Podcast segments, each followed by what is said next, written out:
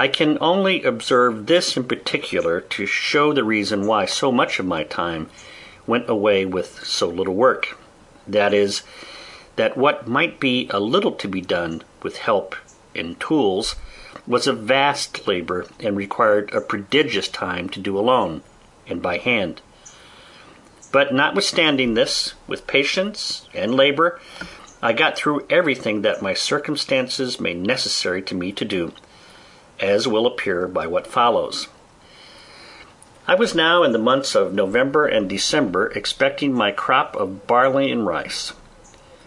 The ground I had manured and dug up for them was not great, for, as I observed, my seed was of each not above the quantity of half a peck; and for I had lost one whole crop by sowing in the dry season. But now my crop promised very well. When on a sudden I found I was in danger of losing it all again by enemies of several sorts, which it was scarcely possible to keep from it; as, first, the goats, and wild creatures which I called hares, who, tasting the sweetness of the blade, lay in it night and day as soon as it came up, and ate it so close that it could get no time to shoot up into stalk.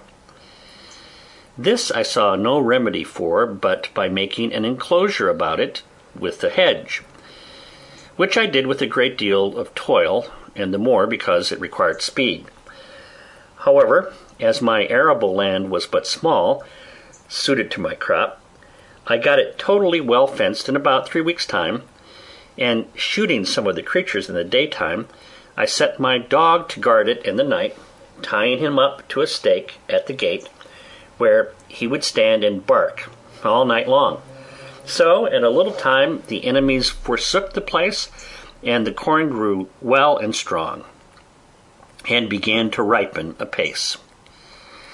But as the beasts ruined me before, while my corn was in the blade, so the birds were as likely to ruin me now, when it was in the ear for going along by the place to see how it throve, I saw my little crop surrounded with fowls, of I know not how many sorts, who stood as it were watching till I should be gone. I immediately let fly among them, for I always had my gun with me. I had no sooner shot but there rose up a little cloud of fowls which I had not seen at all, from among the corn itself. This touched me sensibly, for I foresaw that in a very few days they would devour all my hopes, that I should be starved and never be able to raise a crop at all, and what to do I could not tell. However, I resolved not to lose my corn, if possible, though I should watch it night and day.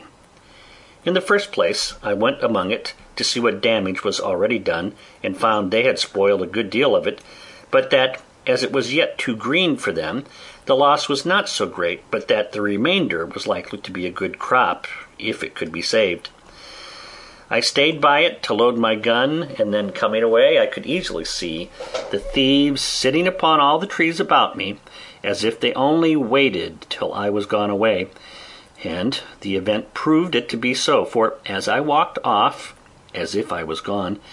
I was no sooner out of their sight than they dropped down one by one into the corn again. I was so provoked that I could not have patience to stay till more came on, knowing that every grain that they ate now was, as it might be said easily, a peck loaf to me in the consequences. But coming up to the hedge I fired again, and killed three of them. This was what I wished for. So I took them up, and served them as we serve notorious thieves in England, hanged them in chains for a terror of them. It is impossible to imagine that this should have had such an effect as it did, for the fowls would not only not come at the corn, but, in short, they forsook all that part of the island, and I could never see a bird near the place as long as my scarecrows hung there.